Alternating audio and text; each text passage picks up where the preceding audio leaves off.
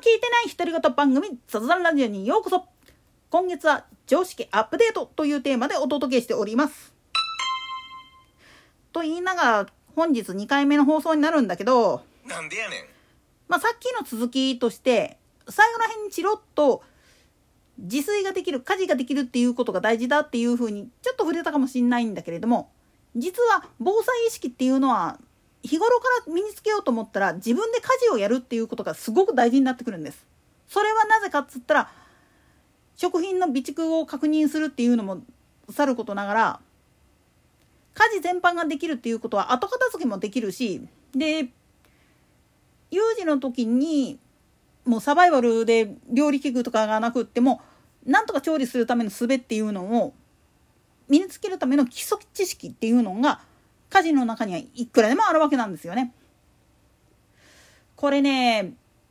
本当に自炊とか自分で家事全般ができちゃうような人っていうのは、賃貸住宅を選ぶときにまず注目するのは台所、キッチン周りっていうのがどういう風になってるかっていうのを見たがるわけなんですよね。おいらも今の場所に住むことになったのは、その台所の付近がちゃんと調理できる場所なのかっていうのを確認して選んだっていう部分もあるんですよね。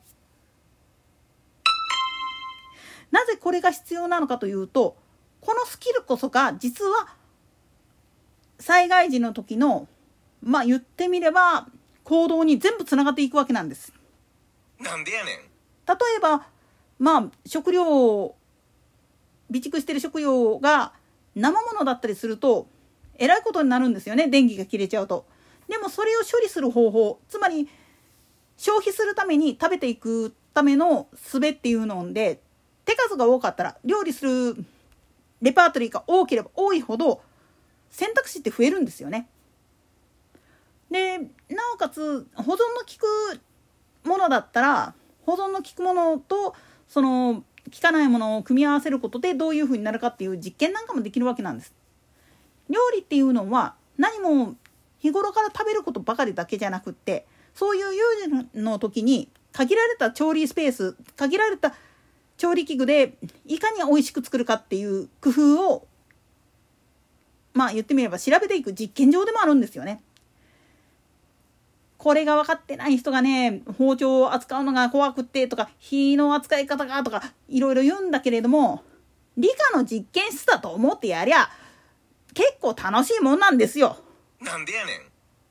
理科が苦手な人にはちょっとこれは難しいかもしんない。で、アウトドアやりたいっていう人もね、やっぱり家事ができないと、特に炊事ができない人はごめんやけれども、野外でキャンプっていうのはちょっと無理かなって思うんですよね。で、掃除とかができる人、整理整頓ができる人っていうのは、災害が起きた後、被災していろいろもうぐちゃぐちゃになった状態でも、それを元通りに片付けるっていうことに関しては、自分が日頃からやってる限りはできるんですよ。時間かかるけどね。だけどそういうのも人任せにしてるような人っていうのは、どうしてもやっぱりどこを何いじったらいいんかっていう手順がわからないんですよね。つまり家事全般っていうのは、実は自助という災害時の有事の時の備えとしては一番有益な訓練方法なんです。日頃から独り身でこれをやってる人っていうのは、慌てないし騒がないし、どうすればいいかっていうのを自分の頭の中でフル回転させてやれるもんなんですよ。でももう何度も言うけれども、コンビニ通いに慣れてる依存症の人は無理だし、供給断たれたらもうそこでおしまいなんですよね。当然だけれども電気配線云々なんかの話になってくると、専門業者でないとっていうふうに戸惑ってる人と、こんなん単純明快やんって言って終電できる人では大きな差が出てしまうんですよね。もちろん大掛かりなものになってくると、ちょっとやっぱり電気工事の専門の免許っていうのは必要にはなってくるんだけどね。いかなる有事に対してもその備えとして DIY っていうのはすごく有益だし、その延長線上に防災っていうのがあるっていうふうに考えた場合、いろんなことを自分でやってみてトライアンドエラーで学んでいけば、それがまあ積もり積もって有事の時に役に立つっていうことなんです。もっと言い方を変えてしまうと、何でもかんでも業者に任しゃいいやっていう考え方で言ってると、その業者がつくまでの間に自分で修繕できない状態でやってたら遅れる可能性があるんですよね、復旧までに。もっと言い方を変えてしまうと、何にもできない状態で立ち尽くしてしまって、それで命を落とすっていう可能性っていうのがすごく高くなるんです。つまり家事ができるっていうことは常日頃からの防災意識があるっていうことでもあるんです。部屋を片付ける、物を片付けるっていうのはいわゆる行動範囲を広げる、あるいは動線確保を常に行ってるっていう証拠なんです。掃除をするっていうのも一つの考え方としては、物を動かして片付けたりするっていう作業の一連の作業を、言ってみれば繰り返しやることによってどういう手順でやればクリアできるかっていうのを実験することができるんですよね。同時にさっきも言ったように炊事をするっていうことは野外で限られた機材でやらざるを得ないとき、たまたまカセットボンベがあってコンロがあって、しかもそのコンロがノーマルなやつだったらいいんだけど、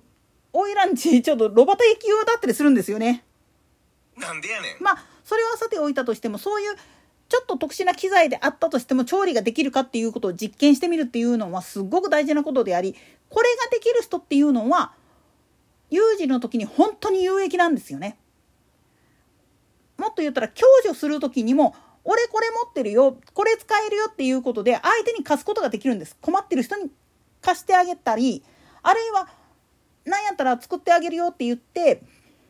共有することもできるんですよね、資源とかを。つまり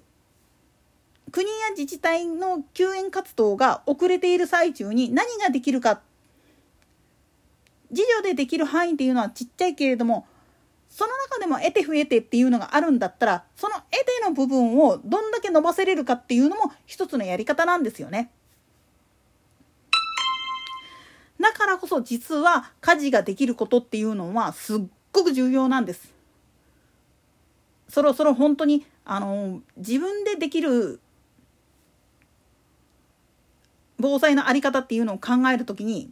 まず考えるべきは今までの生活で他力本願になってないかっていうところを見直した方がいいかもしれませんね。といったところで今回はここまで。それでは次回の更新までごきげんよう。